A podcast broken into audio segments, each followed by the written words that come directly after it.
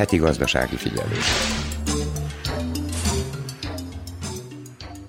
Még 4,5 ezer üdülési utalványra jelentkezhetnek a polgárok abból az újabb 20 ezerből, amelyet egy hónappal ezelőtt hirdetett meg az állam. A nyugdíjasok, a munkanélküliek, az egyetemisták és a 70 ezer dinárnál kevesebbet keresők igényelhetik a 15 ezer dináros üdülési utalványt, amelyet október 31-ig lehet kihasználni, és legalább 5 vendégészakát kell eltölteni a kiválasztott helyen. Hegedűs Erika köszönti a heti gazdasági figyelő hallgatóit. A héten ismét néhány dinárral olcsóbb lett a benzin. Ősszel egészen biztosan megdrágul az áram Szerbiában, méghozzá 10%-kal, amit az államfő és a tárcavezető is megerősített. Várhatóan ez minden más terméknél is áremelést hoz magával, elsősorban azok esetében, amelyek előállításához nagy mennyiségű áramot használnak fel. A statisztikai hivatal adatai szerint a lakások karbantartási és javítási szolgáltatásai egy év alatt 15, míg az építőanyag majdnem majdnem 20%-kal drágult, a lakások árai pedig még ennél is nagyobb arányban emelkedtek, de ennek ellenére nagy a kereslet az ingatlanok iránt. Szinte a legtöbb önkormányzat a napokban hirdette meg az idei energiahatékonysági pályázatát. A kivitelező építőipari vállalkozókat már kiválasztották az önkormányzatok, most a polgárok jelentkezhetnek. A heti gazdasági figyelőben mindkét témával, tehát az építőipar helyzetével, valamint az országos energiahatékonysági pályázatról több önkormányzatban érdeklődtünk, mégpedig Szabadkán, Magyarkanizsán, Topolyán, Kishegyesen és Kólán. A fogyasztóvédelmi mellékletben a pálinka jelöléséről és címkézéséről meg károsanyag tartalmáról beszél a szakember. A vállalkozói mellékletben adai vendégházat mutatunk be. Az idegenforgalmi mellékletben a vajdasági épített örökségről szóló sorozatunkban ezúttal a Moholi katolikus templomba kalauzoljuk hallgatóinkat. Ennyi a kínálatból. Ha felkeltettük érdeklődésüket, tartsanak velünk. A munkatársak Csubriló Zoltán, Tajkman Sándor, Brezovski Andrea, Kónya Kovács Otília, Nagy Emília, Verica Poljákovics, valamint Stanislava Pacsarit nevében tartalmas időtöltést kívánok. Itt az Újvidéki Rádió. Gazdasági figyelő.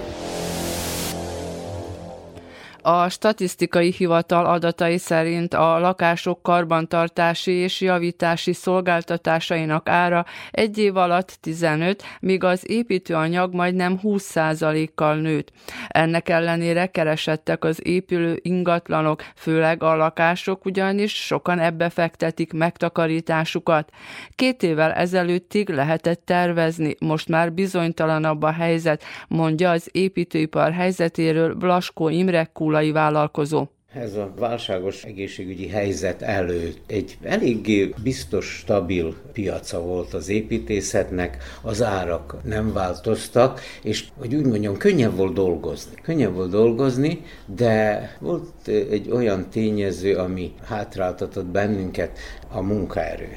Mindig kevesebb és kevesebb munkaerővel tudtunk rendelkezni. A szakmai összeállítás gyengült, ugye a jó szakemberek, mivel hogy a nyugati piac megnyílott, és, és te, teljesen liberalizálták a, a munkások munkavállalói engedélyét, úgyhogy nagyon sokan elmentek, az én cégemből is sokan Ausztriában, Németországban dolgoznak, de attól függetlenül ugye a meglévő kapacitással tudtunk dolgozni, és tudtunk nyugodtan kalkulálni előre, mert az árak nem változtak. No, akkor volt egy visszaesés, amikor a Covid elindult. Ugye egy visszaesés, ugye mindenki megszeppent, megijedt, nem tudta, mi lesz a jövő. És a, ugyanígy egy pillanatra az építészet is valamennyit hanyatlott, de nem sokat, nem sokat. Ellenben ugye lassan kezdtük megszokni ezt a helyzetet is, és tovább dolgozni. Végeredményben nem mondhatom azt, hogy visszaesett az igény az építészet iránt. Igaz, hogy a cégem közben egy kicsit zsugorodott, mivel én is idősebb lettem, és nem akartam többi olyan sok emberrel dolgozni, de hát ez természetileg is az elhullás megtörtént, elmentek nyugdíjba, elhaltak, a fiatalok elmentek külföldre. Úgyhogy a maradékkal csináltuk tovább. Na most a tavalyi év végéig az árak árakkal teljesen normálisan tudtunk kalkulálni. Azok a piciny változások nem hatottak ki a munkánkra. Ellenben ez a, ez a robbanás az idén, ugye főleg az ukrán-orosz háború kapcsán indult meg, és itt egy teljes káosz kezdett lenni, avagy nem tudtunk kalkulálni. És akkor jött egy olyan dolog, hogy hát most mit csináljunk, vegyük az anyagot, ne vegyük. Senki sem tartott tartalék anyagot, nem, nem merte, nem tudta, hogy mit csinálja. Ellenben most újra kezd nyugodni a piac, újra kezdtek visszaesni az árak, nem tudom, hogy a régire nem fog valószínűleg soha visszaesni, ellenben nekünk az is fontos, hogy stabilizálódjon. És munka pedig van van, újra, újra nagy formátumban indulnak. Mondjuk rá, ezt csak hallásból tudom, ugye a nagyvárosokban a, a lakótömbök építése soha nem volt mondjuk rá Szabadkán is ilyen intenzív, uh-huh. újvidéken is. Itt nálunk ebből a szempontból Kúla egy kicsit kiesik a, abból az érdeklődési körből, ellenben a többi az, az megy, ugye munkák, munkánk van, sőt, előre van már lefoglalva, és van olyan, hogy nem is tudunk fogadni többet. Mi okozott nagyobb gondot? A, az építészeti anyag hiánya, vagy inkább az előbb említett ár emelkedés, áringadozás eddig? Hmm. Inkább az ingadozás. Inkább az ingadozás. Hiány az, az mindig pillanatnyi volt. Uh-huh. Úgyhogy ha nem itt beszereztük máshol. Ellenben az, hogy sohasem lehetett tudni, hogy a következő ár mi lesz. Úgyhogy volt olyan, hogy nem, hogy nem volt áru, nem akarták adni nem akarták adni, és, és ezt be is vallották, hogy tulajdonképpen azért, mert az ár annyira bizonytalan, és délelőtt nem tudták, hogy délután mi lesz az ár. Ilyenkor egy ilyen bizonytalan helyzetben az emberek inkább visszavonulnak, és nem kereskednek, amíg meg nem nyugszik a piac. Jelen pillanatban hol van nagyobb érdeklődés az építésre a magánszemélyeknél, vagy inkább a közintézményeknél, mert ugye önök nem csak magánszemélyekkel dolgoztak együtt vagy dolgoznak együtt? Hát végeredményben a ritkábban is a magánszemélyekkel, mivel sajnos ez még a, a, nincs teljesen megoldva ez a feketéző pozíció, úgyhogy aki saját pénzét ruházza be, készpénzből épít, az nézi azt, hogy minél olcsóbban járjon, és akkor a feketéző persze olcsóbban tud kivitelezni, mint mi, akik adót fizetünk, járulékokat fizetünk, és ugye legálisan dolgozunk.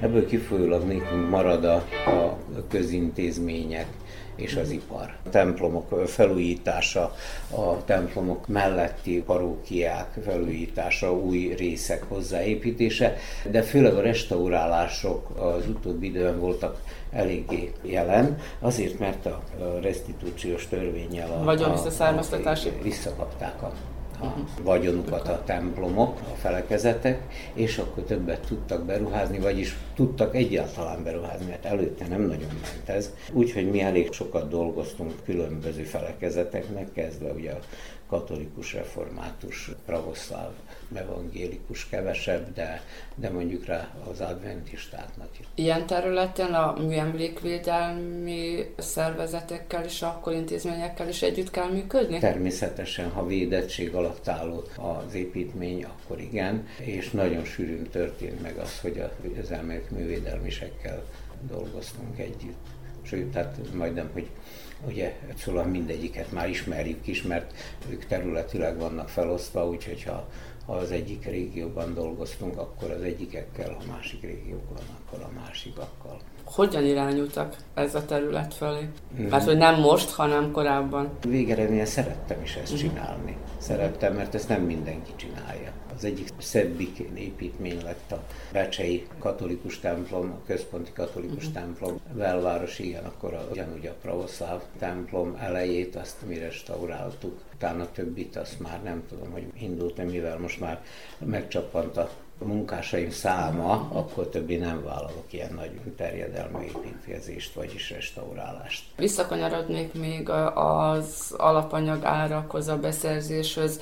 Említette, hogy sokan esetleg még vissza is tartották, nem akarták épp azon az áron adni. Külföldről vagy itthonról tudják beszerezni a a szükséges építés? E, mi általában itthonról, itthonról a nagykerekben, uh-huh. ugye, mert akik specializálják magukat a behozatalra, azok már eleve jobb áron tudják itt kínálni, uh-huh. mint ha mi egy ugye rakományért külföldről behozni rengeteg.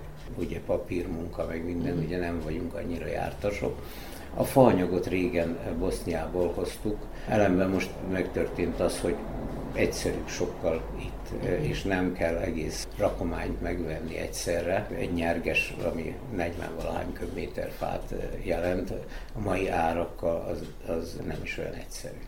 És be lehet mindent itthon szerezni? Tehát itthon gondolok Szerbiára, mert ugye az egykori Jugoszlávia területéről szinte mindent be lehetett szerezni, de most jelen pillanatban? Jelen vannak a, a külföldi cégek, úgyhogy be lehet minőségi anyagokat. Minden be lehet szerezni, azért, mert a külföldi cégek jelen vannak a hazai piacon, és mondjuk rá a, ezek a neves cégek régen nem voltak itt, most problémamentesen lehet velük együttműködni. Említette a munkaerő hiányt, mennyire tudnak azért szakembereket szerezni, de ugye az építőiparban akár még a kétkezi munkások is szükségesek, akinek mondjuk nincs szakosítása. Hát ez nagyon nehéz. Nagyon, de nagyon nehéz, azért mert nincs a piacon, nincs a piacon többé. Fiatalok nem nagyon akarnak járni ilyen iskolába, mert hát nem, nem olyan, hogy egy asztalnál lehet ugye számítógép mellett valamit csinálni, hanem kétkezű munka, ez építészeti munka, úgyhogy nem populáris a fiatalok körében, és nagyon kevesen mennek erre a szakmára. Kula a székhely, de ugye említette Óbecsét is, mekkora területen dolgoznak, mennyire van esetleg konkurencia verseny ezen a piacon, mert úgy önök azért egy picit szakosodott építészettel foglalkoznak. Régebben, amikor még erősebbek is voltunk, akkor voltak más erős cégek is, úgyhogy elég komoly konkurenciánk volt, mindig ki kellett harcolni a, a mi gazunkat, ugye, ebben az dolgokban, úgyhogy régen ez nehezebb volt, most már van olyan is, hogy hívnak bennünket, hogy mert nem lesz ki, hogy pályázzon. Szóval nincs elég nincs elég kivitelező vállalat, hanem ez a nagyok, ugye, akik egész Szerbia területéről jelentkeznének, azok ilyen kisebb munkákban nem érdekeltek. Ők csak a nagy falatokra mennek, úgyhogy az pedig nincs éppen minden nap pályázatokban. Egész idő alatt, ami, ami, amióta dolgozom, próbálkoztam azzal, hogy túlán is elindítsunk a szakközépiskolában egy ágazatot az építészetre, de nem sikerült és... Melyik szakágazat lenne a Hát a, a kőműves, kőműves ács. Ez a két szakma, ez nagyon jól jönne a fiatal káderek. Mi a legnagyobb probléma, hogy nem sokára nem lesz kitől megtanulnia. A Mert gyakorlati ez, ez, ez nem csak elméleti tudás, az elméleti tudás az nagyon kis része, a gyakorlati tudás az, amit valakitől tudnak elsajátítani. Tehát egy tanár a katedráról azt nem tudja megmagyarázni úgy, mint egy mester, aki fogja és egymásra teszi a két téglát, vagy, vagy belevág a gerendába. Ez hiányos, szóval ez most már egy olyan hullámvölgybe jutottunk, hogy több éves űr fog keletkezni, még újra betöltődnek ezek a munkahelyek, úgy, hogy, hogy azt mondjuk, hogy, hogy oké vagyunk. Most ilyen nagy horderejű munkálatokra, amit önök vállalnak, akkor önök azért törekednének arra, hogy szakképzett munkásokat, mert azért nagy fele, tehát most egy lakóház, meg egy családi ház fölépítése is nagy felelősség, de hogy azért ilyen nagy horderejű beruházásokra, amit építkezésekre, amit önök vállalnak, itt azért kifejezetten szükség lenne a szakemberekre? Igen, nagyon. Nagyon, na most van egy, egy kényszer megoldás, amit valószínűleg, hogy valakik találékonyabbak, ebből is már hasznot húznak. Indiából, Pakisztánból, Törökországból, Ceylon, vagyis Sri Lankáról jönnek vendégmunkások, hoznak be munkaerőt, akik meghatározott összegét dolgoznak, ők, ami ő nekik megfelel, itt ugye is nem tudnak tovább menni nyugatra. Már itt Kulán is? Már nekem ajánlottak Kulán, Topolyán már sportcsarnokot, amikor, vagyis hát a futballpályát és a, a fürdőt, amikor épített, ott már törökök dolgoztak. És ők állandóan itt vannak akkor? Nem, vagy ezek a munkaközvetítő meg, meghatározott munkákra vannak fölvéve, amíg az a munka tart addig. Oké, utána pedig hát vagy mennek a következő munkára, ha nincs, akkor mennek máshova. Most, hogyha már önnek is felajánlották ezt a lehetőséget, akkor milyen áron, tehát mennyivel kell nekik többet vagy kevesebbet fizetni, mint az itteni munkavállalóknak? Mert hogy nyilván a közvetítő cég is ebből szakít jócskán. Ezt nem tudnám így megmondani, ellenben... Nem órabérre kérdezem, de igen. hogy az itteni árakhoz, órabérekhez képest? Hát biztos, hogy megtalálják a számításainkat, még én nem kalkuláltam, ellenben ugye a mi hazai munkaerőnk tudtában van annak, hogy, hogy, hogy hiány van. hiány van, és rarol, nem mondom azt, hogy mindenki, de jelen van a piacon. Az, hogy ha nem fizetsz ennyit, akkor és, és akkor, amikor ugye fizetsz többet, akkor akkor pedig egy hónap múlva ugyanúgy visszaesik arra a szintre a munka fegyelem, mint ami volt előtte, és akkor megint csak hiába emelted fel a fizetést. E, ellenben ezek az emberek, akiket végeredményben ezért a munkái ennyi pénzt lehet fizetni, és ők, ők ezért a pénzét dolgoznak. Bár is így, így, így értesültem. Nyilván többet kapnak, mint otthon kaptak volna. A, a, attól sokkal többet. Itt az Újvidéki Rádió. Gazdasági figyelő. Az Energiaügyi Minisztérium az idén is meghirdette az energiahatékonysági pályázatot a családi házak és lakások korszerűsítésére. Az önkormányzatok és a tárca fele-fele arányban támogatja a beruházást, míg a tulajdonos állja a másik felét. A községek most írták ki a pályázatot a polgárok számára. Vajdaságban, Szabadkán, Magyarkanizsán, Csókán, Zentán, Adán, Kishegyesen, Topolyán, Óbecsén, Törökbecsén, Törökkanizsán és Kikindán lehet jelentkezni. A nyílászárók cseréjére, a szigetelésre, a fűtés korszerűsítésére és a napelemekre lehet pályázni öt önkormányzatban érdeklődtünk elsőként. Kern Imre, alpolgármester, a szabadkai kiírás részleteit ismerteti. Számos lehetőség van, de szerintem kettőt szeretnék kiemelni. Az egyik az a régi gázüzemű kazánoknak a cseréje, újabb, modernabb készülékekre, ez azért fontos, mert a régieknek a hatékonysága körülbelül 90%, 85 és 90% között mozgott, az új kazánoké pedig akár 105%-os is, ez mondjuk rá egy kicsikét a érdekes adat, de azért, mert a kondenzált energiát is visszanyeri ez az új típusú kazár. A másik pedig a nyílászároknak a cseréje. Két lehetőség van, az egyik az, hogy műanyag nyílászárókat cserélnek a régi helyére, a másik pedig a fa anyagból készült nyílászárok is be lehet építeni. Azért választottam ezt a kettő pozíciót szét, mert gyakorlatilag két csoport cégnél lehet majd az ajánlatokat bekérni. A pályázat az 21 napig lesz nyitva, és az, ami sajnos probléma, hogy a homlokzatok szigetelésére nem volt kivitelező részéről jelentkező, úgyhogy ezt a részt nem tudják majd a polgárok pályázni. A pályázati konstrukció olyan, hogy 50%-ot biztosítja az önkormányzat plusz a minisztérium 25-25 százalék arányba, a többit pedig a polgárnak kell biztosítani.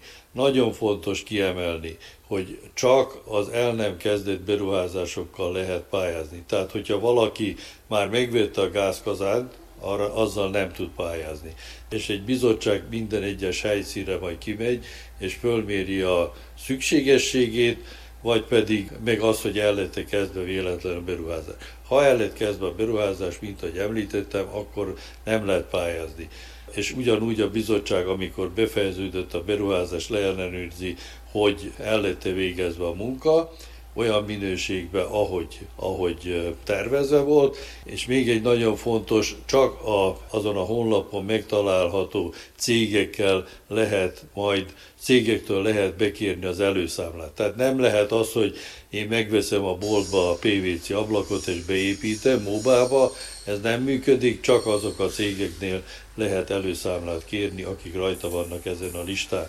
Hál' Istennek sokan vannak ezen a listán, úgyhogy van választék a gázkazánoknál, azt hiszem, hogy 7-8 ilyen cég van, a nyílászároknál 10 is, az ablak, a fa nyílászároknál igaz, hogy csak kettő van, de vannak olyan kategóriák is, amik nálunk nem nagyon népszerűek, például a melegvíz termelése napenergiával. Erre is van lehetőség, de nálunk ez, ahogy mondtam, nem nagyon népszerű. Nem tudom, hogy miért, mert most már minél több és több a napos órák száma ezen a vidéken is, úgyhogy lehet, hogy ebbe is el kell gondolkodni, ha nem is az idén, majd jövőre és minél többen pályázónak. Én azt hiszem, hogy még rendben, hiszen ezek nagy beruházások, ilyen több ezer eurós is kitehet egy ilyen beruházás, ha ennek az 50%-át vagy az 50% ba meghatározott összeget megkapják az államtól, illetve az önkormányzatból, az nagy segítség, hogy hatékonyabbá tegyék energia szempontjából az épületeiket, illetve az ingatlanjaikat, és ennek van egy magasabb szinten is nagyon fontos elem ennek az egész energiahatékonyságnak, hiszen ezzel óvjuk a környezetünket, illetve a bolygónkat. Határidő 21 nap a kiírástól, ez nem túl hosszú határidő, de végre teljesíthető. Az év végéig ezt le kellene bonyolítani a beruházást is, és mint ahogy említettem, ez utófinanszírozási rendszer, tehát amikor elvégezték a teljes beruházást, utána lehet kér, lekérni a utófinanszírozásként az összeget az államtól, az önkormányzattól. Kulán az idén a tavainál kétszer nagyobb összeg áll rendelkezésre az energiahatékonysági pályázaton, mondja Valka Károly alpolgármester. A Kulai önkormányzat már tavaly is bekapcsolódott ebbe a pályázatrendszerbe. Tavaly kaptunk 3 millió dinárt a a minisztériumtól, és ugyanennyivel 3 millió a, a, a Kulaközség is a költségvetéséből támogatta ezt a lehetőséget. Ennyi pénzük volt, vagy miért ennyivel próbálkoztak tavaly? Hát tavaly ennyit kaptunk, akkor amennyit, amennyit kaptunk, mink is annyival támogattuk. Az idejében már sikerült a fűtésekre, gázkályáknak a beszerzésére az ökológiai minisztériumtól kaptunk 3 millió dinárt, és a község is támogatta 2 millió dinárra, tehát 5 millió dinár most pályázatot kiírtunk, ez a pályázat már be is fejeződött, megvannak az eredmények is, magánszemélyek részére 60, 65 magánszemély kapott így támogatási lehetőséget. Közben folyamatban van a, az Energetikai Minisztériumnak a pályázata, ahol az idén 6 millió dinárt kaptunk a minisztériumtól, és természetesen 6 millió dinárra támogatta az önkormányzat is. Ez a pályázat most folyamatban van. Itt a fűtésre lehetséges, szigetelésre, ablakcserékre, de az elektromos vagy paneloknak a beszerzésére is van lehetőség. Ez a pályázat most folyamatban van, és úgy, úgy látom, hogy nagy az érdeklődés. Hát majd meglátjuk, hogy hogyan, mennyit tudunk ebből támogatni, vagy hány embert tud ebbe bekapcsolódni. Hát én úgy gondolom, ez egy nagyon jó dolog, mert így az emberek energetikai takarékosságra is lehetőség van. Az mellett normális, hogy átállnak más fűtési rendszerekre, mert ami meg az ökológiában fontos, mert nem szennyezi annyira a levegőt, meg a környezetét, úgyhogy én úgy látom, hogy ezt folytatni szeretné az önkormányzat is, és természetesen bízunk benne, hogy a minisztériumok is majd a jövőben is partnerok lesznek az önkormányzat kiírta akkor a kivitelezők számára ezt a pályázatot, tehát jelentkeztek kúlai cégek, amelyek ezeket a munkákat el tudják majd végezni? Igen, már ez a pályázat előtt kiírtuk a kivitelezőknek a részére, vannak kúlai cégek is, vannak más cégek is, hát nekünk az a légei az lény, jó idő meg lény csinálva. Minőségesen természetesen minden önkormányzat igyekszik, vagy törekszik arra, ha lehetőség van rá, hogy helybeli cégek csináljanak, de hát mire pályázatról van szó, nagy behatásunk nincsen rája, de a tavalyi évben én azt hiszem, mindössze egy polgárnál volt, a, volt probléma, ahol fellebbeztek, volt úgy több része, hát el lett végezve, és úgy érzem, hogy minőségesen lett elvégezve, mert nem kaptunk olyan információt vissza, hogy nem jók voltak a munkálatok elvégezve polgárok meddig jelentkezhetnek, meddig kell átadni az igényüket? Napokban befejeződik a pályázat, van egy bizottságunk, amit a község kinevezett, hogy akik körüljárják a polgárokat, kinek milyenek a lehetőségei és milyenek a feltételei is, az alapján pontozzák a pályázókat, és Hát én bízok benne, hogy a hónap végéig meg lesznek az eredmények is erre a minisztérium által támogatott pályázatra is. A minisztérium úgy írja ki azt a pályázatot, hogy amíg el nem kezdett befektetésekről, javításokról, beruházásokról van szó, tehát önök is így írták ki a pályázatot, hogy amit még nem kezdtek el, és csak azok a kivitelezők csinálhatják, akik önöknél pályáztak? Természetesen csak azok a kivitelezők tudnak, akik nyertek a pályázaton, és természetesen ahogy a minisztérium kérte a, a feltételeket, ugyanolyan feltételeket adott a a község is ezt a, ezt a minisztériummal mi egyeztettük, úgyhogy ebből a szempontból egyforma lesz a pályázat. Nincs az, hogy a pénz a községi, ez a minisztérium, hanem tehát van 12 millió dinárunk, és azt, azt szeretnénk minél jobban szétosztani a polgárok között. A tavalyi tapasztalat alapján, mivel az idén megnövelték a keretet, akkor gondolják, hogy többen fognak majd jelentkezni az idén? Biztosan, hogy többen fognak jelentkezni, mert már láttuk az előző az Ökológiai Minisztérium által kiírt pályázatnál is a 65 kájhát, amelyet tudtunk támogatni, az már azt hiszem, hogy 80-82-3 kájha volt, aki a érdeklődés. Tehát ott is volt egy része a polgároknak, akik nem kapták meg. Abba bíztunk, hogy majd ebben a pályázatban azok megkapják, de van az érzésem, hogy most is túl fog túljelentkezés fog lenni, hát azt fogja kapni, meg azok fogják kapni, akik legnagyobb pontszámot fognak elérni. Tavaly nyert, vagy másik minisztériumnál valamilyen másik támogatásra nyert, ugyanarra a házra, lakásra most más területen is pályázhat? Például, hogyha Kazánra nyert, akkor esetleg ajtóablakok cseréjére, vagy, vagy szigetelésre, vagy ezt, ezt is figyelembe veszik az elbírálásra? Én ezt figyelembe lesz véve. Az elbírálásnál megvannak a feltételeket, most pontosan uh-huh. nem tudnám megmondani, de figyelembe veszik, és, és természetesen, ha már valaki azon a egy pályázaton nyert, azt még egyszer azt a pályázatot nem tudja megpályázni, normális dolog is, ha valaki... Ugye más területre? Hát esetleg? most más területre, hogyha meg, ha lesznek lehetőség, akkor biztosan, hogy, hogy tud pályázni. Magyar Kazizsán hőszigetelésre, a nyillászárók cseréjére, a, a fűtési rendszer korszerűsítésére és napkollektorok beépítésére igényelhető támogatás az energiahatékonysági pályázaton augusztus elejéig lehet jelentkezni. Csubriló Zoltán érdeklődött az önkormányzatnál. A pályázatra rendelkezésre álló forrás keretösszege 10 millió dinár. A földgáz, kazánok vagy biomassa kazánok fűtőtestek beszerzését és felszerelését, vagy a meglévő fűtőtest cseréjét 50%-ban támogatják. Családi házaknál maximum 85 ezer vagy 110 ezer dinár értékben, lakások esetében pedig 40 vagy 50 ezer dinár értékben, mondta Csőke Rudolf, a Magyar Kanizsai Községi Közigazgatási Hivatal koordinátora. Az első kategóriába a nyilázárok cseréjénél az önkormányzat és a minisztérium közösen maximum 50%-ba tudja támogatni a, a, a beruházást, vagy pedig ez pénzbe van maximalizálva, tehát 140 ezer dinárba. Ergo azt jelenti, hogyha a pályázónak a, a beruházási ajánlata, illetve összege, értéke meghaladja 280 ezer dinárt, akkor is az önkormányzat maximum 140 ezer dinárral tudja ezt támogatni.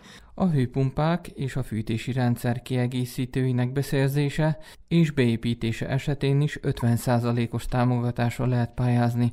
A felső korlát itt 250 ezer dinár napkollektorok beszerzését és beszerelését, a használati melegvíz fűtésére, valamint a családi házak fűtési rendszeréhez kapcsolódó berendezések megvásárlását is támogatják 50%-ban, de maximum 140 ezer dinár értékben. De még egy fontos kritériumra felhívta a figyelmet Pap Dancsó Igor, a Magyar Kanizsai Községi Közigazgatási Hivatal munkatársa. Van fontos még kiemelni azt, hogy sikeres pályázáshoz az épületnek, tehát a, a pályázás tárgyának kataszterileg bevezetetnek kell, hogy legyen, ami azt jelenti, hogy vagy építkezési, illetve használatbavételi engedélyekkel, hogy rendelkezzen, vagy legalizációs folyamaton kellett, hogy bekerüljön. A pályázat augusztus 3-án zárul, mikor is a bizottság megalkotja a ranglistát a terepi bejárást követően. Az energiahatékonyságot ösztönző pályázat a múlt hétfőn jelent meg Topolyán, a szükséges dokumentációt pedig augusztus 8-áig nyújthatják be a polgárok. Seffer Attila közműfejlesztési tanácsost Tajkman Sándor kérdezte. Július 18-án Töpolya község önkormányzata megjelentette azt a pályázatot, amelyre a az energetikai minisztériumnál a község 6 millió dinárt nyert, önrészként 6 millió dinárt rendeltetett hozzá, így a keret ez 12 millió dinár. Annyit kell tudni, hogy ez a keret két részre osztódik. Első körbe ott, ahol az energia hatékonyság célzására már kiírt pályázat megjelent, majd egy másik pályázat kör is meg fog jelenni a közeljövőben, ahol is pontosan a lakosság napelemek felszerelésére tud pályázni, amely elvillanyáramot tudnak majd előállítani. A megjelent pályázat több témakört is felölel magával. Az első is eddig úgy lássuk, hogy a legpopulárisabb témakör ez a nyilázáróknak a cseréje. Itt közösen a minisztériummal a Topolya község önkormányzat maximálisan 140 ezer dinárral tudja támogatni ezt a pályázati kört esélyes személyenként, ez a megnyerhető maximális összeg. Ezen kívül azt kell még tudni, hogy amennyiben valaki pályázik, a szükséges dokumentáció mellett a komisszió első körben fog, fel fogja mérni a terepet, és utána fogja meghozni a döntést. Akinek már vannak meglévő nyilázárói beépítve, amelyek már megfelelnek ezeknek az új energetikai követelményeknek, azok beleszámítódnak azok elismerődnek, és csak a maradék nyílászárókat kell egy szinten akkor hozzá rendelve kicserélni akikor valakinek úgymond nincsen még műanyag vagy fa nyílázáró ablakja, amelyek megfelelnek ezeknek a követelményeknek, így akkor azt azon a szinten minden ki kell cserélni. Egy szintnek értünk egy fölszenti épületet, vagy egy emeletes családi házat, szintenként. A családi házaknál emeletenként, amelyek emeletesek, lehet külön is szintenként pályázni, majd az idén tudnak az első szintre, majd a következőben a második szintre. Ez a lényeg, hogy amikor egy eh, pályázati kör véget ér, egy szintjük teljesen ki legyen cserélve. Ezen kívül, amire még lehet pályázni, azok a eh, gázkazánokra, a szilárd tüzelésű kazánoknak a gázkazánokra való átállása. Itt eh, a gázkazánoknál 85 ezer dinár pályázati maximális összeget lehet megpályázni, ez adóval együtt értetődik, míg az úgynevezett újrafelhasznosított anyagú kazánoknál, melyek a pellettel vagy különböző ág, fa, zúzalékokkal tudnak működni, ott 110 ezer dináros támogatási összeget tudnak megkapni a pályázók. Ezen kívül lehet pályázni olyan dolgokra is, mint a radiátoroknak a cseréje, tudnak pályázni cirkulációs pumpákra, radiátorokon lévő csapokra, melyek hőszabályzósok, ezeknek a cserése is úgy szintén lehet, majd szoláris kollektorokra. A szoláris kollektorok alatt írjuk azokat, amelyek a fűtő testeket vagy melegvíz előállításához szükséges berendezéseket, amelyek a központi fűtési rendszereknél napelem segítségével tud melegvizet biztosítani és előállítani a központi fűtési rendszer számára. A hőpumpás rendszerekre úgy szintén lehet. Ezek ugye tudjuk lehetnek levegő, levegő, víz, levegő vagy víz-víz üzemeltetésűek. Ezekben a témakörökben lehet most jelen pillanatban pályázni az épületek eh, hőszigetelésére, ott, ahol az első körös pályázat zajlódott, eh, melyben a kivitelezők pályáztak, ebben a témakörben nem adta át egyik kivitelező sem a pályázatot. Mi meghosszabbítottuk a pályázatot egy héttel, de akkor sem jelentkezett senki sem, viszont amint halljuk, hogy ebbe a változó építőanyag áraknál ezt a témakört jelen pillanatban nem csak Topoly önkormányzatánál, más önkormányzatban is kihagyták a vállalkozók. Milyen dokumentációra van szükség a pályázaton való részvételhez?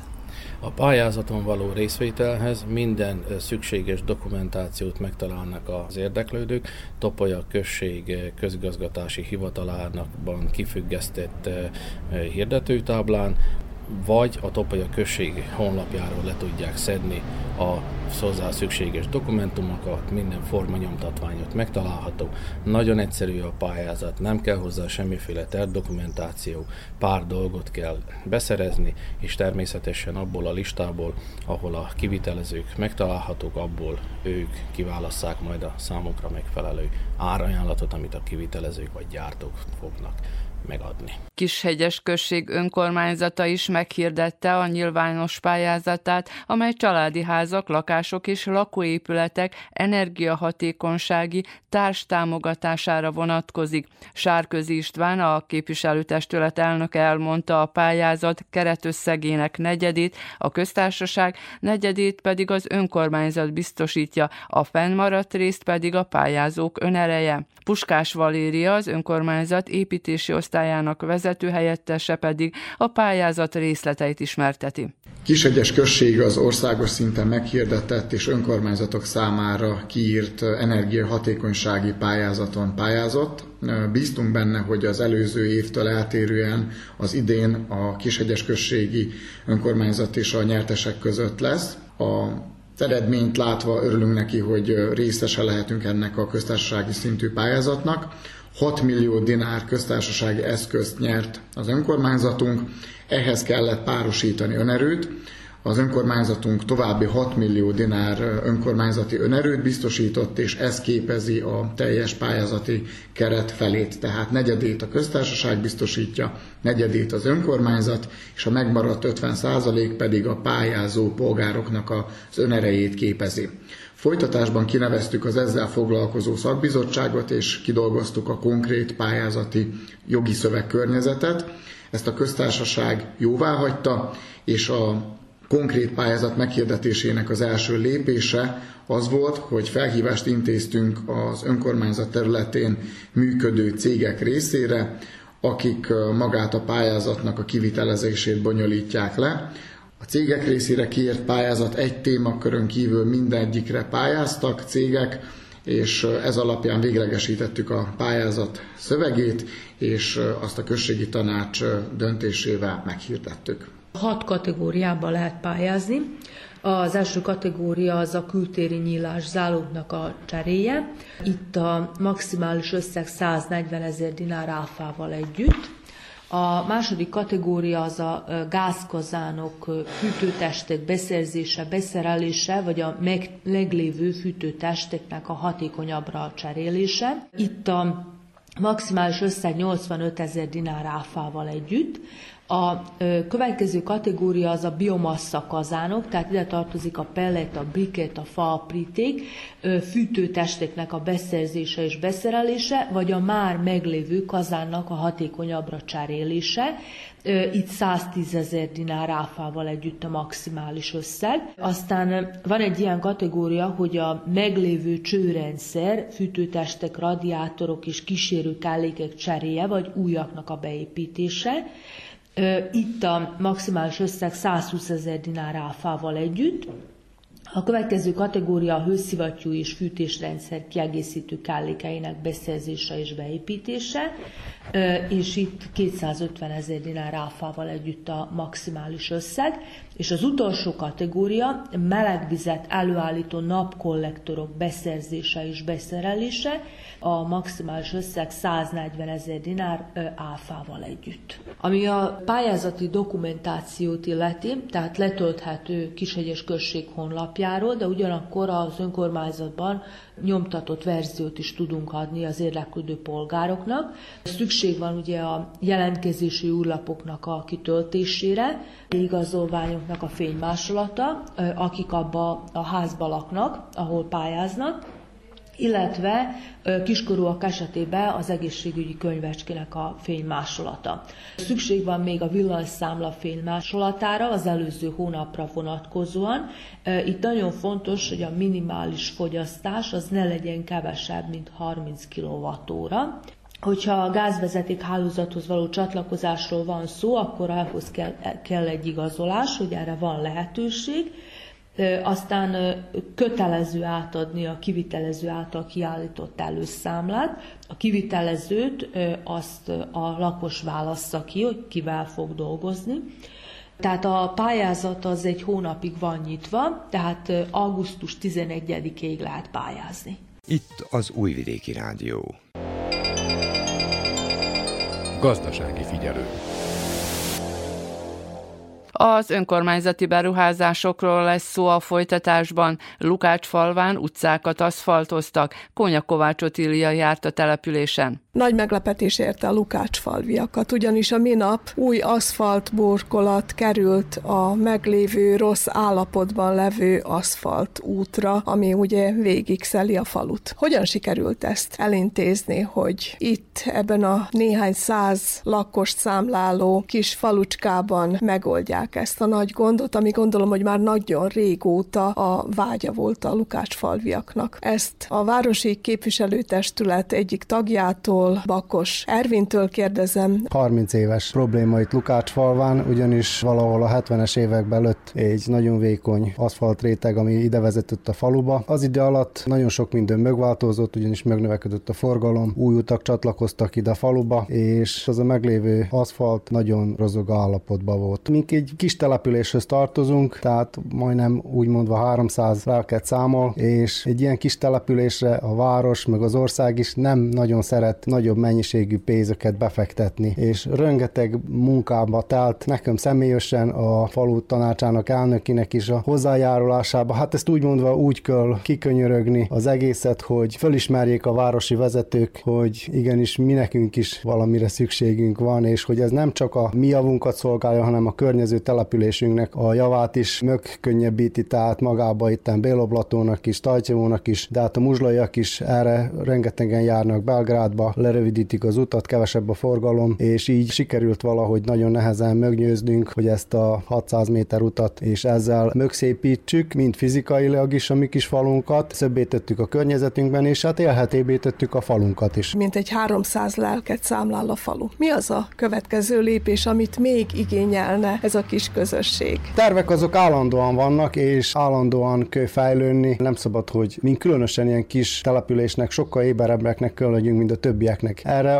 az aszfaltra is, hát én tisztában vagyok benne, hogy a környező falukba is, mint Beloblaton is és Écskán is, sőt Muzslán is lett volna hova tenni ezt az aszfaltburkolatot, de viszont nekünk is élni kell itt ilyen kis településen, mint Lukácsfalva. Tehát az idei évben rengeteg minden mögött csinálva ebben a mi kis falunkban. Tehát több hektárú előtt távolítva az illegális szemét, ez nem csak, hogy előtt durva, hanem egyszerűen el is lőtt víve valami 20 valahány slepperre a temetőt, ami szerintem ilyen ilyen szépen röntben nem volt téve már sose, majdnem parki szintre fogjuk vinni. Ezt is mind a falu gondozi, tehát itt még nincs átadva a gondozás. Úgyhogy állandóan ébereknek kell, hogy legyünk. Most a terv a következő, hogy előbb-utóbb van egy olyan igény, hogy a gázvezetéköt bevezessék, ami meg még több az, hogy az eső elvezető csatornákat röntbe tegyük a faluba, hogyha ilyen extrém időjárások lesznek, akkor hogy azért a házakhoz ne érjön a víz, ami a közeljövőbe szeretnénk megvalósítani, az ilyen ökokút. Nem tudjuk, hogy mennyire reális az elvárás, hogy a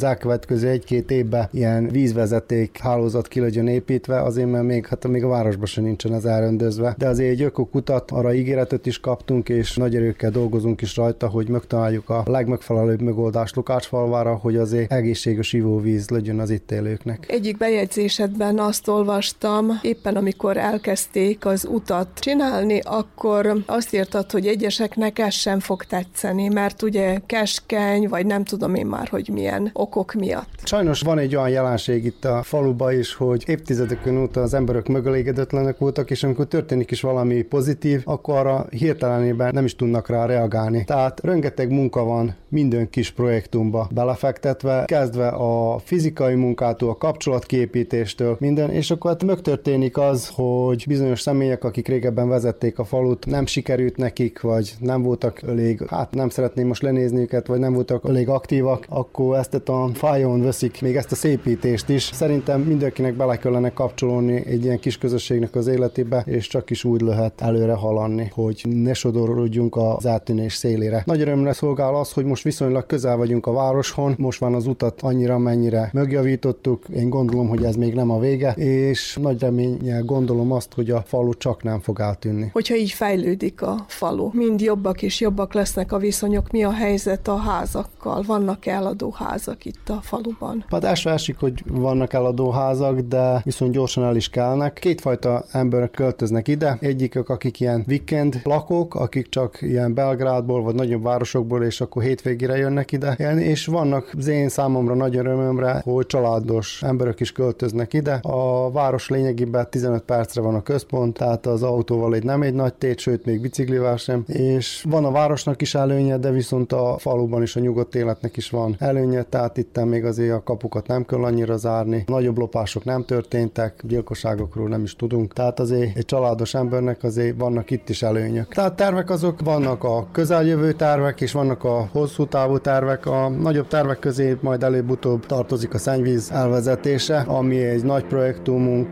tehát ezt Lukácsfalva, mint Lukácsfalva önerőből nem tudja kigazdálkodni, sőt még valószínűleg a város se, de azért a projektum elkészítése terve van, és hát aztán egy nagy munka lesz, hogy arra pénzforrásokat is találjunk, de én nem látom ezt lehetetlennek. Régen azt tudjuk, hogy voltak azért nagy kertészkedők itt a faluban, most hányan maradtatok, illetve mi az, amivel foglalkoznak az itt élők? Most körülbelül így koromban öt család foglalkozik kertészettel, ezt úgy összehasonlítva 2001-ben 34 család foglalkozott valamilyen szinten konyhakertészettel. A város közelsége végött, tehát sokan elmennek dolgozni a városba. A kertészkedés is megváltozott, tehát valamikor lehetett kertészkedni egy-két holdon, most viszont az már 30-40 hold, tehát területileg ugyanazon a területen gazdálkodnak a kertészek, mint amin gazdálkodtak például 20 évnek ezelőtt, csak éppenséggel megváltozott gépesítve előtt, megváltoztak a körülmények, és hát sok nagyváros van a környékön, és városba találják föl főleg magukat az itt élők.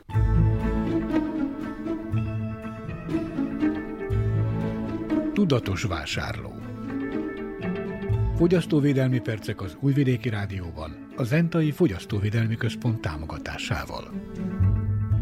A fogyasztóvédelmi mellékletben a pálinka jelöléséről és címkézéséről, meg a károsanyag tartalmáról beszél Rózsa Péter, az Entai Fogyasztóvédelmi Központ munkatársa. A víz és az etilalkohol mellett kisebb mennyiségbe jelenlévő termékek a pálinkákba határérték közé vannak kötve, és ezeket be kell tartani, hogy ne történjen mérgezett terméknek a forgalomba hozása. Szinte sajnos minden évben hallunk arról, hogy alkoholmérkezés történt, sőt halálos kimenetelű alkoholmérgezés is, és gondolom, hogy ez nem csak a nagy mennyiségű alkohol, vagy a temérdek mennyiségű, túlzott mennyiségű alkoholfogyasztásnak a következménye. Tehát mitől lehet alkoholmérgezést kapni? Elsősorban metilalkoholról történtek nálunk 10-20-30 éve ezelőtt olyan méretű halálos adag mennyiségű metilalkohol tartalmú italt fogyasztott el a, a fogyasztó, és az 10-20, ha jó emlékszem, embernek a, a halálát idézte elő, idegméreg teljesen lebinítja a légzési folyamatot olyan méretbe, tehát ennek a terméknek, a metilalkohol terméknek a, a korlátozása, vizsgálata mindenképpen szükséges. Utána jönnek a cián vegyületek is, amik cián vegyületek, amik átalakulnak, és állás, tartósítás közben az üvegbalonokba keletkeznek olyan mérgezett cián vegyületek, amik egyértelműen bebizonyítottak állatkísérleteken, hogy rákkeltőek. És ez miatt ezeket a cián vegyületeket, és ebből keletkezett etilkarbonátokat le kell csökkenteni, hogy ne idézzen elő ilyen jellegű. Tehát, hát még a megbetegedés is káros. Nem hát pontosan, pontosan. Azután a, a lényeges dolog a, a fogyasztóvédelmi szempontból a, a közlekedés rendészetnek a jelenléte, és vannak olyan szólamok, parolák, hogy ha hajtasz, akkor ne ígyál. Vagy a, a sörgyártás területén megjelent egyik nagy sörgyártó, hogy nulla százalékos alkohollal sört készíteni. Utána megjelentek a, tehát az élelmiszer hamisítást területén jelen vannak olyan termékek, amik mindenképpen vissza kellene, hogy vonják az illető piacfelügyelők, vagy pedig az élelmiszerbiztonsági intézmények, hogy ne történjen elsősorban fogyasztóknak a félrevezetése, becsapása, utána pedig ne jussonak ezek a gyártók ilyen módon pénzhöz, haszonhoz azzal, hogy a fogyasztókat így félrevezetik ezekkel a, a nagy, nagy című mondatokkal, hogy ne így áll, vagy így áll nulla százalékosat, és így. Két nagy intézményi világunk van, a közlekedésrendészet, meg az egészségügyi felügyelség. Az egészségügyi felügyelet előírja, hogy mértéktartó alkoholfogyasztás. A közlekedés rendészet pedig azt írja elő, azt határozza, hogy nulla százalékos vagy országonként függően ennyi és 0,2 vagy 0, pontosan nem tudom milyen értékekkel a kilélegzett levegőben alkoholtartalommal rendelkező sofőr hajthat tovább, vagy pedig nem hajthat autót. Fogyasztóvédelmi percek az Újvidéki Rádióban, a Zentai Fogyasztóvédelmi Központ támogatásával.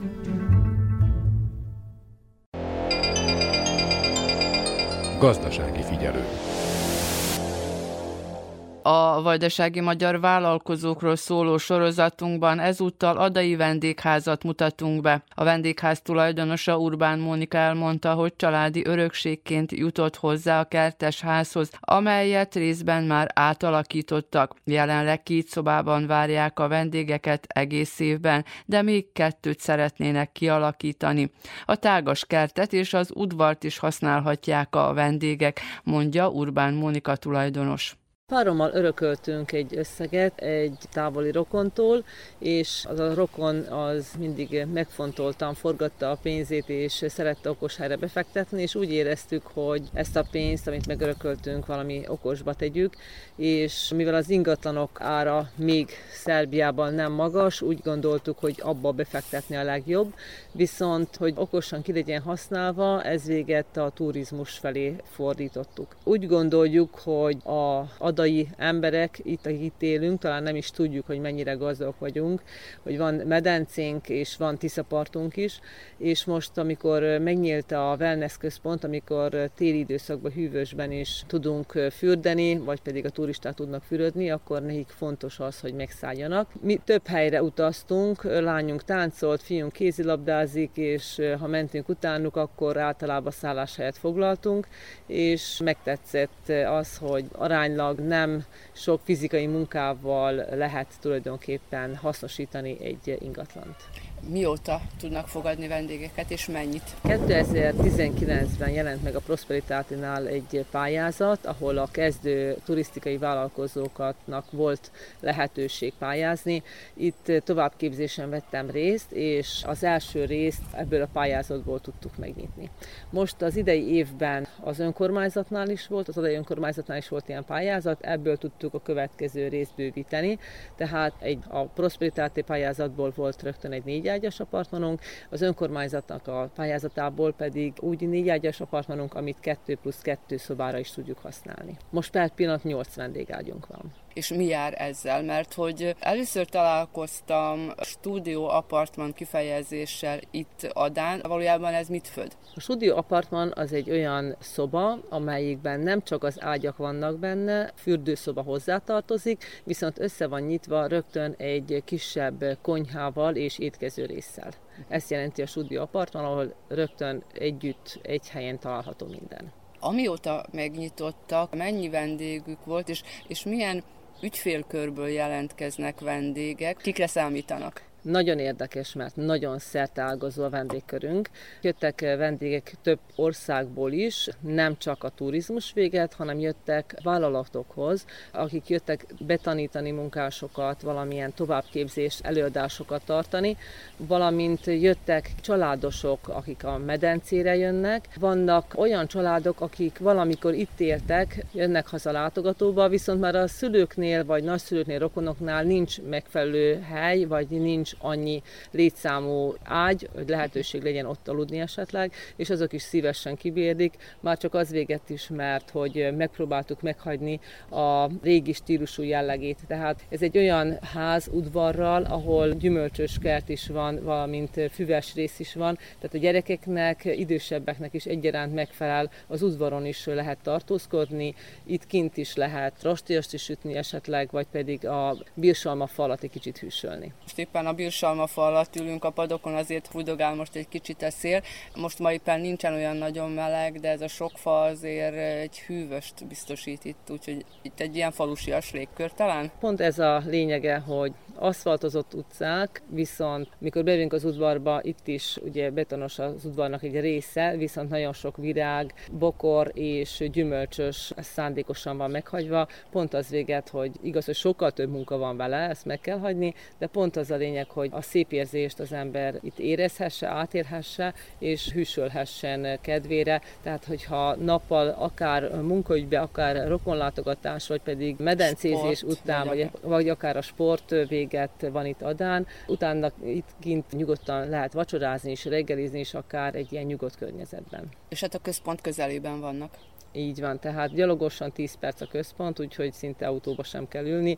Jóformán 15 perc mi a medencét illeti, vagy a Tiszapartot. A sportközpont is közel van, úgyhogy úgy gondolom, hogy itt eléggé könnyen megtalálható minden bővíteni szeretnének-e, mert ugye a hely itt azért kiadja, de ahhoz talán építkezni is kell, tehát milyen irányba szeretnének bővíteni, esetleg korszerűsíteni, mert megjegyzem bent a szobákban járva minden új. Igen, tisztára fel van, tehát mindent újat vásároltunk, minden új bútorok és evőeszközök vannak, viszont a háznak is van még egy része, ahol ott még egy szobát ki lehet a sarok részen alakítani, tehát ott még egy stúdióapartmant tervezünk majd kialakítani, valamint szeretnénk az udvarban még különböző kinti szórakozási lehetőségeket biztosítani majd. Adán az utóbbi néhány évben több vendégház nyílt meg, nagyjából hasonlóképp, mint önök család hagyatékot megőrizve. Együtt tudnak működni? Tehát, hogyha egyiküknek nincs éppen vendége, vagy, vagy éppen több a vendége, mint amennyi vendégágya van, mennyire tudnak együttműködni, hogy egymásnak átadják? Én azt mondom, hogy nagyon sok cég, aki hasonló hasonló féle terméket képvisel, azok sokszor konkurenciának élik meg a másikat, viszont mi a turizmusban megpróbáljuk ezt megfordítani, és egymás javára fordítani az ismerettségünket. Nem egyszer fordult már elő, hogy nálam már nem volt hely, és fölkínáltam a többieknek a telefonszámát, az elérhetőségét, de volt fordítva is, hogy pont hozzám jelentkezett be egy vendég, aki máshol már nem fért el. Úgyhogy megpróbálunk maximálisan együttműködni a többi szállásadóval ebben a vállalkozásban kezdő vállalkozó mekkora segítséget nyújtott? Egyrészt a támogatás, tehát a pénzügyi támogatás, másrészt, és talán lehet, hogy az többet jelent a vállalkozásban a szakmai támogatás. Elejében, mikor megtudtuk, hogy tovább képzésre kell menni, akkor úgy éreztem, hogy egy fölösleges dolog, hiszen nekünk már van cégünk, tehát úgy gondoltam, hogy ami a könyvelés és a többi részt illeti, az már tulajdonképpen tudom, de mikor elmentünk erre a továbbképzésre, akkor rávilágítottak olyan részekre, ami a turizmusban igen fontos. Mivel, hogy néha csak úgy gondoljuk, hogy ez csak azzal jár, hogy jön a vendég, köszönünk és elmegy és ideadja a pénzt, hát nagyon sok minden van még azért. Közötte. Közötte, igen. Úgy a könyvelési résznél, úgy a vendégeknek a bevezetése, bejelentése révén, a szobák kategorizációja, az adóhivatalba való bejelentés, stb. Tehát azért kívülről nagyon egyszerűnek látszik, de hát mind ahogy minden munkahely, ez is azért összetettebb. Úgyhogy én elégedett voltam maximálisan az előadásokkal, és úgy gondolom, hogy mindenkinek hasznára vált. Hogyan találhatják meg önöket az érdeklődők, és most nem területileg gondolom Adán, hanem hol tudják magukat képviseltetni, bemutatni? Ugye ezt mi szerettünk volna egy családi vállalkozásként működtetni, ezért lányomékat is bekapcsoltuk. A lányom az angol-német tanárnő, és a férje pedig rendszergazda. Ezért a számítógép és a nyelv az fontos terület ezen a részen, úgyhogy a Vejem honlapot szerkesztett, állandóan a Bookingon, az Airbnb-n fönt vagyunk. Legyen picit akkor a reklámhelye, hogy hogyan lehet önöket megtalálni, akkor milyen cím alatt? urbanhouse.röszö, és ez alatt a honlapon meg lehet nézni, és Urban House alatt Bookingon, vagy pedig az Airbnb alatt is. És itt ugye, mivel több nyelvűség, több nyelven is jelentkezhetnek, ez véget a lányom is tud ebben segíteni. Külföldről is érdeklődtek, már ugye említette, hogy Adáról vagy a környékről elköltözöttek, hogyha hazajönnek. Egyértelmű, hogy, hogy megtalálják önöket, de esetleg olyan turisták, olyan vendégek, akik itt a környéken járnak, vajdaságot járják, és esetleg ők is megtalálják önöket? Igen, múlt héten Belgrádból volt itt egy család, aki jött ide családlátogatóba, valamint a fürdőbe, és párhuzamosan ugyanakkor volt egy cseh pár, valamint előző héten ismét Csehországból jött egy család. Voltak már Olaszországból is, voltak kerékpárosok, mivel itt vezet ugye a töltésen keresztül ez a kerékpárút, uh-huh. úgyhogy a kerékpárosok is szívesen jönnek, mivel hogy az udvarba el tudják biztonságban helyezni a kerékpárjaikat, ez véget ők is szívesen megszállnak itt nálunk. Úgyhogy tényleg a Németország, Ausztria, tehát több Angliából is jöttek, tehát tényleg több helyről, sőt Kanadából is jöttek haza, azzal, hogy ők tényleg adaiak, és így adán is keresték a szállást. És mennyit segít akkor így a közösségi háló a turizmusban önöknek? Én úgy gondolom, hogy ez elengedhetetlen. Tehát egy közösségi háló az egy nagyon fontos része a reklámnak, sőt, mondhatom, hogy elsősorban tehát az elengedhetetlen, viszont tény is való, hogy nagyon sokat számít a rádió, a televízió, a papírforma is, tehát a szórólapok is. Én úgy gondolom, hogy többféle fajta reklámot kell most úgymond alkalmaznunk, mivel ebben a mai világban annyira el vagyunk halmozva a reklámokkal, hogy szinte már félresöpörjük, hogyha túl sok jön, és már unalmas, ha túl sok van belőle. Viszont mivel mi is sokat utazunk, ez véget nekünk is fontos, hogy hol szálljunk meg, ezért próbáljunk olyan gondolatmenettel reklámot alkotni, hogy mi hol keresnénk, vagy mi mit találnánk meg, és milyen szempontok alapján. Ezek is segítség akkor a saját tapasztalat? Igen, ezt próbáljuk felhasználni. Az utóbbi néhány évben, és most nem csak a járványidőszak alatt, az elektronikus formában történő ügyintézés, a vendégek bejelentése, a kijelentése és egyéb elektronikus ügyintézés az mennyiben segít önöknek, hogy nem kell bemenni, és nem kell a vendégnek valahol bejelentkeznie, és most Szerbia is ezen a területen egyre inkább halad a, a nemzetközi világviszonylatban elismert szabályokat, törvényeket alkalmazza. Mennyit tapasztalnak önök ebből? És mennyire hozzáférhetőek, mennyire segítőkész mondjuk az önkormányzat ebben, vagy, vagy bármilyen más platform? Van úgynevezett e-turista, uh-huh. és ezen a platformon keresztül kell nekünk minden vendégünket bejelenteni, valamint kijelenteni. Uh-huh. Néha úgy érzem, hogy az sokkal könnyebb, hogy nem kell valahova menni, uh-huh. viszont ugye mivel nagyon sok platformot használunk, ezért ugye nagyon sok kivetni valót is találunk benne.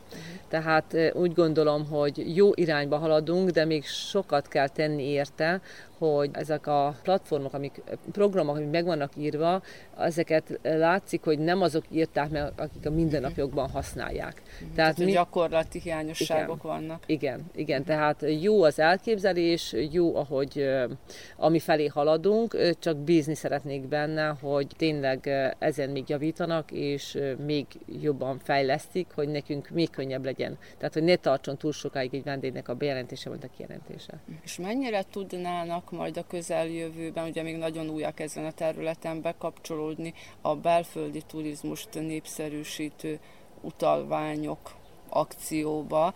A minisztériumból tudjuk, hogy egyre több vendéglátóegység kapcsolódik be.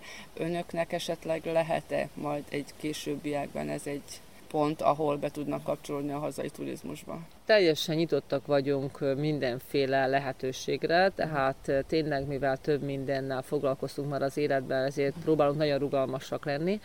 Azt is tudjuk, hogy általában pont a vendéglátók oldala lesz a nehezebb, ahol ezt majd tudják refundálni, uh-huh. tehát ezzel tisztában vagyunk, hogy sokkal nagyobb munka lesz, de nyitottak vagyunk rá, és várjuk a lehetőségeket, hogy mi is be tudjunk kapcsolódni. Utazunk és utazzunk, Vajdaságban és a világban. Az Újvidéki Rádió turisztikai rovata. Az idegenforgalmi mellékletben a vajdasági épített örökségről szóló sorozatunkban ezúttal a Moholi Szentgyörgy Plimánia templomba látogatunk el. A települést 500 éve jegyzik, de az akkori templomot a török időben megsemmisítik. A mostani csak nem 200 éves építménybe beépítették a korábbi szentély egy darabját, majd 120 évvel ezelőtt bővítik, most pedig megkezdték a tatarozását, mondja Világos Miklós plébános tető cseréje zajlik. Több mint száz éve van ez a tető ezen a templomon. Ez idő alatt elfáradt az a, az a bizonyos azbest cementlap, ami a külső burkolat, amit látunk, az a szürke, illetve alatta a lécek is, faszerkezet is károsodott. Tehát mindenképpen megért a cserére, hiszen belülről a templomba látni fogjuk, hogy ott, vagy látnánk, hogy ott több helyen is beázott korábban. Most nyílt rá lehetőségünk, hogy kicseréljük, az adai község jelentős összeggel hozzájárult, szintén a magyar államtól is kaptunk egy jelentős összeget, illetve Moholon élő, illetve Mohorról elszármazó hívek adománya is jelentős összeget tesznek ki. Amikor a templom ilyen formáját elnyerte, ahogyan most látjuk, akkor az került rá. Mert a 20. század legelején ez egy nagyon divatos, modern tetőfedő anyag volt. Mikor építették az első templomot? Minden valószínűség szerint itt létezett egy templom már a török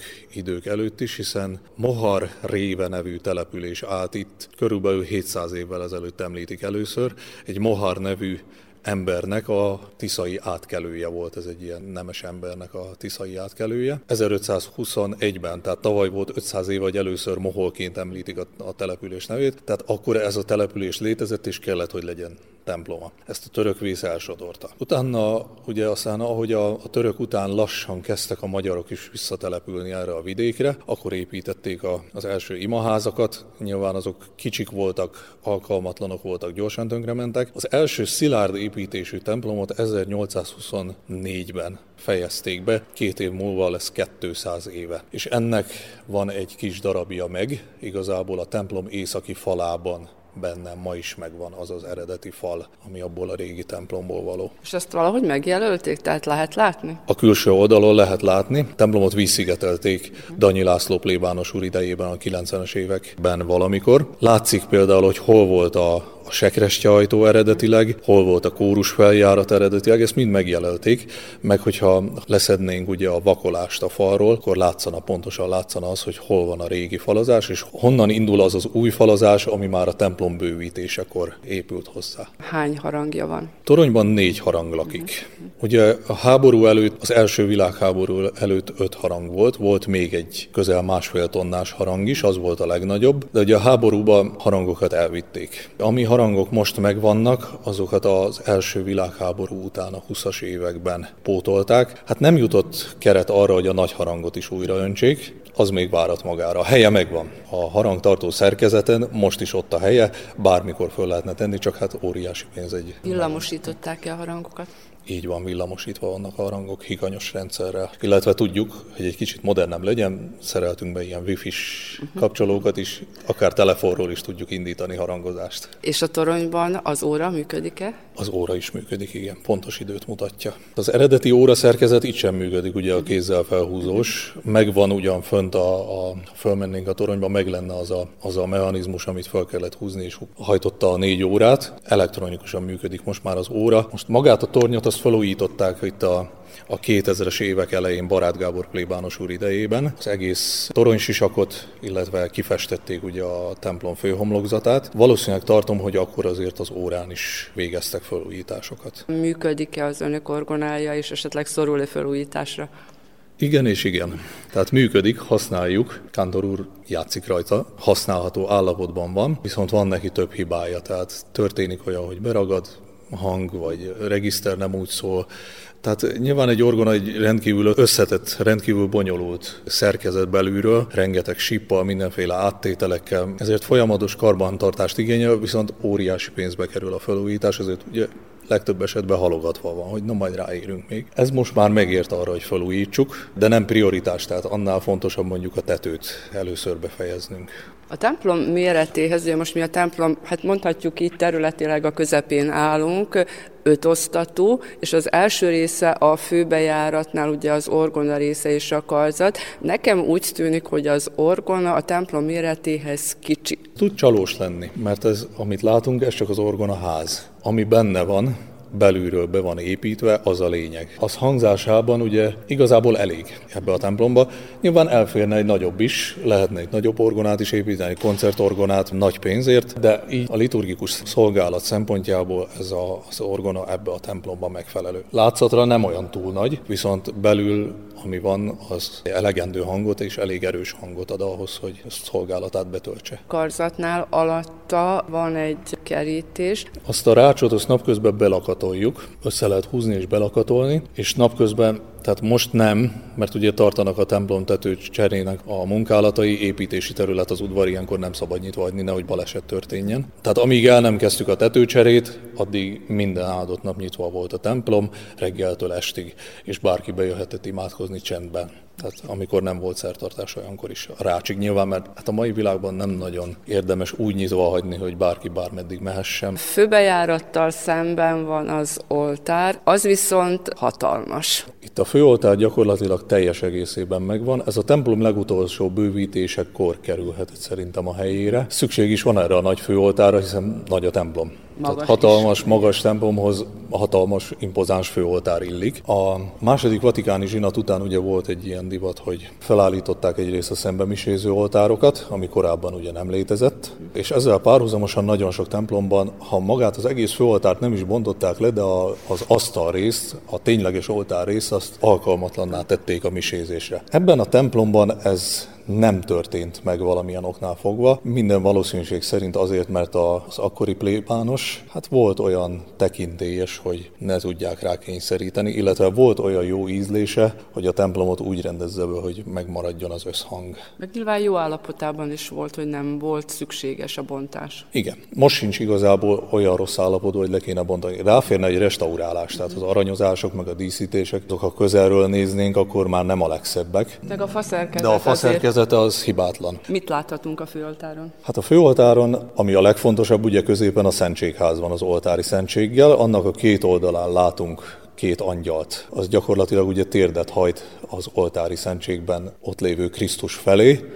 imádják az Urat, mondhatnánk talán így, és még kicsit kijebb a két angyaltól jobbra és balra, ott pedig két Máriával, szűzanyával kapcsolatos jelenetet látunk. A bal oldalon ott az angyali üdvözlet van. Sajnos megsötétedett az a kép, a lakkozás ugye idővel besötétedik. Az egy ilyen féldombormű. A Gábor angyal köszönti a boldogságos Szűz Máriát, és hírül viszi neki, hogy mélyében fogadja az üdvözítőt. A jobb oldalon pedig a boldogságos Szűz Máriát találkozását látjuk Erzsébet asszonyjal, Zakariás pap feleségével. Ugye akinek a méhében felújong keresztelő János, amikor a szűzanyával találkozik. Aztán, ha kicsit feljebb emeljük ugye a tekintetünket a Szentségház fölé, közvetlenül a Szentségház fölött ugye, ott látunk egy keresztet, a kereszt alatt pedig egy ilyen kis baldahinos, kis négy oszlopon álló tetőt, alatta egy pelikán madár van. Messziről az nem látszik, közelről látszik, hogy pelikán, egy Krisztus szimbólum, mert a régi korok embere úgy tartotta, hogy a pelikán a saját húsával, melkasából kiszaggatott hússal eteti a fiókáit.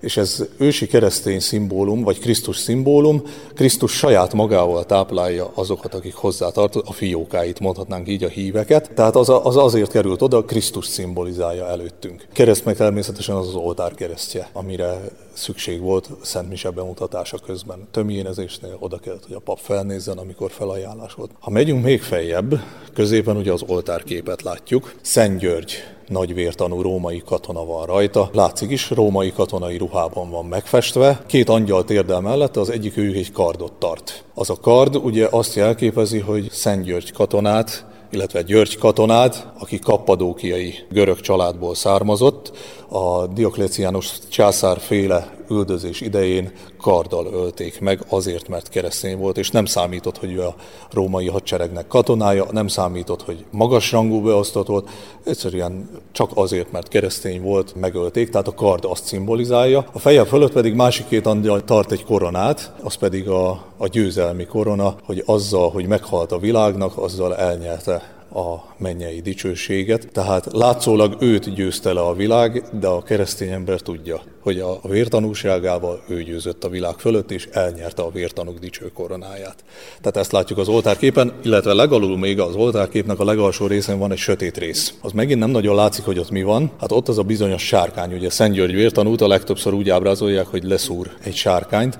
Na most ez a sárkány, ez a gonosz gonoszságnak a szimbóluma. Egyrészt ugye a rómaiak gonoszságának a szimbóluma, másrészt a sátánnak a szimbóluma, és ő azzal, hogy vértanú lett, nem a sárkányt, ugye a sárkányölő Szentgyörgynek mondjuk nem a sárkány győzte le, hanem a gonosz lélek erejét győzte le az, amelyik rávette volna, megkísértette volna, hogy ne halljon meg, vagy ne vállalja a vértanúságot, de győzött fölötte, és ezért nyerte el azt a koronát, ami fölül van. Aztán még a főoltár képnek a két oldalán van két szoboralak, két nagy alakú szoboralak. Jobb oldalon Szent István király alakját látjuk, ugye magyar szentek veszik körül a Szent György képet.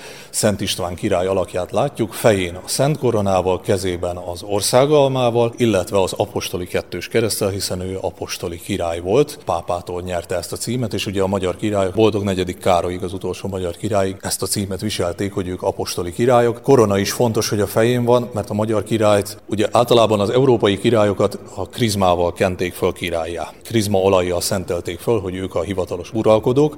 Magyar király esetében ez másként volt. Magyar király attól vált magyar királyá, hogy a szent koronával koronázták meg, és nem a, a krizmával való megkenés volt a, a lényeg, és úgy a hagyomány úgy tartja, hogy a szent koronának legalábbis bizonyos részei Szent István király idejéből erednek, aztán nyilván illesztettek hozzá még részeket, de akkor is az apostoliság, illetve az, amit a korona kifejezett maga az állam, az Szent István korától eredezik.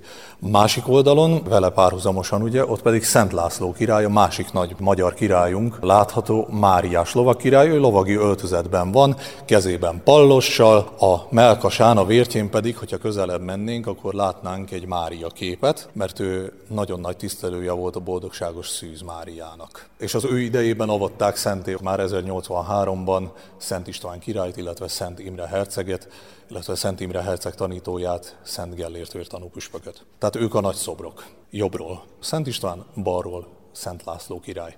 Ha fölfelé megyünk, a kép fölött, a fő oltár kép fölött, ott is magyar szenteket látunk. A két kisebb alak, tehát amik közelebb vannak, vagy léjebb vannak, jobb oldalon Szent Erzsébet asszony kezébe tartja a rózsákat. Ugye a legenda szerint ugye a kenyér átváltozott rózsává, amikor számon kérték, hogy mit visz, miért viszi a szegényeknek a kenyeret, mi van a ruhádba elrejtve, vagy a kosaratba elrejtve, és akkor ő azt mondta, hogy rózsák, és akkor kinyitotta, akkor tényleg rózsák voltak ott. Tehát ő Szent Erzsébet asszony, másik oldalon pedig Árpádházi Szent Margitnak az alak alakját látjuk vele párhuzamosan.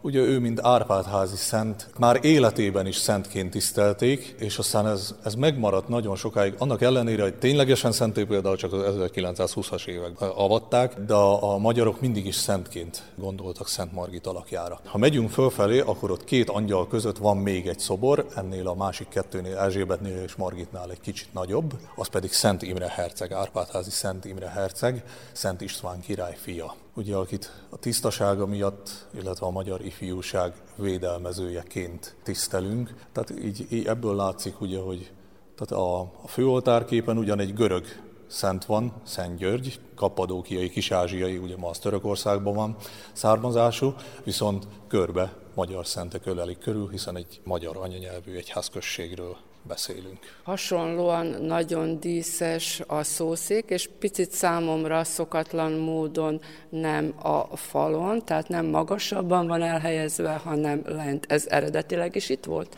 Nem. Ez a második vatikáni zsinat után nyerte el ezt az alakját, ahogyan most kinéz.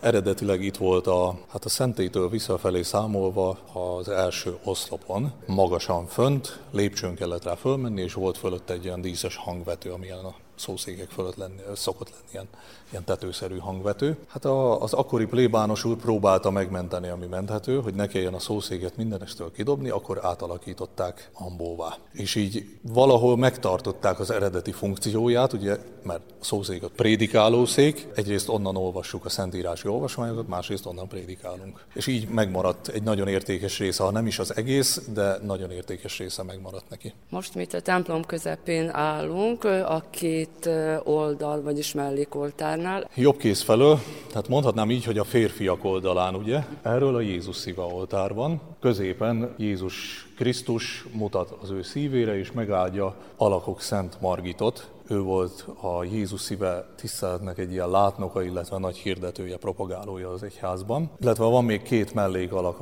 az oltáron. Bal oldalon a Szent Vendel, ő a pásztorok védőszentje volt. Ez valószínűleg arra utal, Moholon sok pásztor lehetett, vagy sok, sok birkát tartottak korábban, és ezért fohászkodtak az ő segítségért, hogy a nyájat mondjuk ne érje gond és baj. És ezt az is bizonyítja, hogy Szent Vendelnek van még egy szobra, ott áll hátul az egyik gyóntatószék tetején, és ha fölnézünk az orgona mellé, ott látunk egy képet jobbkész az orgonától jobbra, az a Szent Vendel oltárnak az oltár képe, amit mondjuk azt a zsinat után elbontották, tehát nem csak ez a két mellékoltár volt, hanem volt még kettő. Tehát Szent Vendelnek direkt oltárt, saját oltárt is szenteltek a moholiak. Tehát legalább három ábrázolása van ebben a templomban, ami azt jelenti, hogy abban az időben nagy tisztelete volt. Másik oldalon pedig Szent Rókust látjuk a combján egy sebb helyjel, ami ugye a leprára utal. Fertőző betegségekben hívták segítségül. A másik oldalon, a női oldalon, ott pedig egy Mária oltárt látunk, ugye a fő mezőben, vagy a középső mezőben egy Lurdi barlang van. A boldogságos Szűz Mária Lurdi megjelenését ábrázolja az oltár, a kis Bernadett térdel előtte, és őt is két alak fogja közre, Jobb oldalon újra megjelenik Árpádházi Szent Margit, az ő domonkos rendi ruhájában, fehér ruha, fekete köpennyel, korona van a fején, hiszen ő királylány, lilium a kezében, mert szűz tiszta királylányról beszélünk, kereszt van a kezében, mert nagyon tisztelte a Szent Keresztet, másik oldalon pedig a kis Szent Terészt látjuk. Ő valószínűleg azért került ide, ő nem magyar vonatkozású, ugye, hanem liziői, tehát francia. Mert abban az időben, amikor ezt a templomot bővítették, alakították, ő akkor lett szenté avatva, és hirtelen nagy tisztelete lett. Tehát ugye elterjedt az egyszerű katolikus nép körében a tisztelete. A női oldalon, a mellékoltáron női szentek vannak, a férfi oldalon pedig a, a férfi szentek a mellékoltára. Milyen stílusban épült a templom? Ízlésesen, de nagyon-nagyon mintásak, tehát ilyen nagyon míves munka. A berendezése az neoromán. Oltárok, ezek a szobor tartó részek, szószék, ez is egy stílus, több ilyen is van. A Bajmaki templomban is ilyen nagyon hasonló stílusú oltár találnánk, Óbecsén az alsóvárosi templomban is nagyon hasonlókat találnánk, ugyanabból a budapesti műhelyből származnak. A festés az későbbi az a két háború között készült el ilyen formájára, amilyen most. Ezt nem mondanám kifejezetten neorománnak, inkább csak egy díszítő festés. Valószínűleg rábízták a festőre, hogy ezek a futó minták milyenek legyenek. Közel 50 méter hosszú, kicsit több, mint 50 méter. Az eredeti templom az 8 méter széles, meg ha jól emlékszem, úgy olvastam, hogy 16 méter hosszú volt. Azt aztán bővítették, nagyították, majdnem akkorára, mint amekkora most, és akkor a 20. század legelején, ott 1906 körül rájöttek, hogy még az is kevés. De akkor volt a hívói közösség? Igen, tehát itt, itt négy, négy és fél ezer ember tartozott ehhez az egyházközséghez fénykorában. És szükség is volt rá, régi fényképeken látszik, hogy egy-egy ünnepen nem csak a padok vannak tele, hanem a padok között is mindenfelé emberek vannak. Tehát az állóhelyek is csordultig megteltek ebben a templomban. Óriás másik kint a templomkert is, ott mit láthatunk? Hát a templomkertet parkosítva van, sokféle fa van benne, a templomkerítés körül pedig, illetve egy közvetlen a templom előtt virágos kert. Három szobrot láthatunk a templomkertben, illetve egy kőfeszületet. A kőfeszület van ugye itt a a főbejárat előtt. Ha szembeállunk a templommal, akkor jobb kés, bal kész felől két szobrot látnánk a kerítésen belül. A jobb oldalon, a déli oldalon, ott Szent Flóriánnak a szobrát, nem véletlenül került az ide. Ugye Szent Flóriánt a tűzesetek elkerülésére hívták segítségül. Ő is különben egy római katona volt, ugyanúgy kivégezték, mint Szent Györgyöt. Tűzesetek elkerülésére fohászkodott a nép. Ez abban az időben különösen fontos volt, ugye, amikor még sok nátfedeles ház volt, és ha egy ház kigyulladt, akkor ott égett az egész utca vagy a fél falu. Másik oldalon, tehát az északi oldalon, ott pedig Nepomuki Szent János szobra van, őről tudjuk, hogy ő miután nem árult el a gyónási titkot, királyné gyónási titkát nem árult el a cseh királynak, nem volt rá hajlandó, ezért beledobták a Moldva folyóba. És az osztrák-magyar monarchia, vagy tehát ez a, a Habsburg birodalomhoz tartozó területeken ő a folyóknak, hidaknak, illetve az árvizek idején, tehát ezeknek volt védőszentje, illetve a árvizek idején hívták segítségül. Szinte minden folyóparti településen van vagy szobra, vagy kápolnája, vagy akár temploma is. Tehát fohászkodtak, hogy mondjuk a Tisza, itt a moholiak hozzá fohászkodtak, hogy a Tisza ne mossa el a falut, meg ne tegye tönkre a termést, meg ne okozzon gondot. És ha még tovább megyünk észak felé, ugye a központ direkt a falu központjára ránéz Szent István királynak a kültéri szobra. Ez egy újabbkori alkotás, ez fémből valamilyen ötvözet, egy magas talpazaton áll. Még Temerinbe ugye tavaly föl nem állították az ő Szent István szobrukat, addig ez volt a legnagyobb kültéri ez egy korábbi műemléknek a helyén áll. Ugye átott egy honvéd emlékmű, az első világháborúban elesett honvédeknek az emlékműve. Aztán ugye, hogy jött a rendszerváltás a 40-es években, akkor azt felrobbantották, és sokáig ott állt ilyen csonként a, a talpazata, vagy az alapzata, az a beton, és arra lett ráépítve a 90-es években az a talpazat, ami ma tartja a Igen, Szent István ugye király bent is van Szent István szobor, így akkor most kint is van egy így Szent kint, István. Így most Moholon két Szent István király van. Egyik az ott van a falu központjában, és mindenki Ültévé, láthatja, másikat azt csak akkor látják, ha bejönnek a templomba. Az Újvidéki Rádió heti gazdasági figyelőjét hallgatták, amelyben az országos energiahatékonysági pályázatról több önkormányzatban érdeklődtünk, mégpedig Szabadkán, Magyarkanizsán, Topolyán, Kisegyesen és Kúlán. A fogyasztóvédelmi mellékletben a pálinka jelöléséről és címkézéséről beszélt a szakember.